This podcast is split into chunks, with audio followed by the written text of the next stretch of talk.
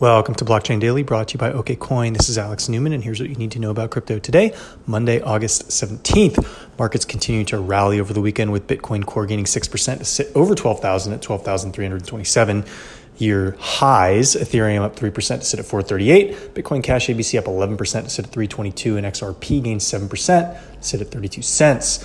Exchange news, the Winklevi Twins Gemini exchange is adding support for Hong Kong, Australian, and Canadian dollars.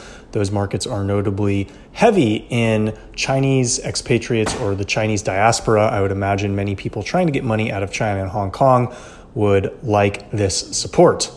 In regulatory news, SEC Commissioner Hester Peirce, upon starting her second term, has remained openly favorable towards crypto, saying, quote, I don't think it's a good thing that people have don't have a compliant way to get from the point where they've funded and built a network to the point where they've gotten the tokens into the hands of people who want to use them. It's really important for people to have a way to get to the point where tokens are out there circulating. So she wants ICOs to actually be functional if they are for legitimate projects. I still have doubts as to whether this reality can occur in the next few years, but it's great that she's open minded to it.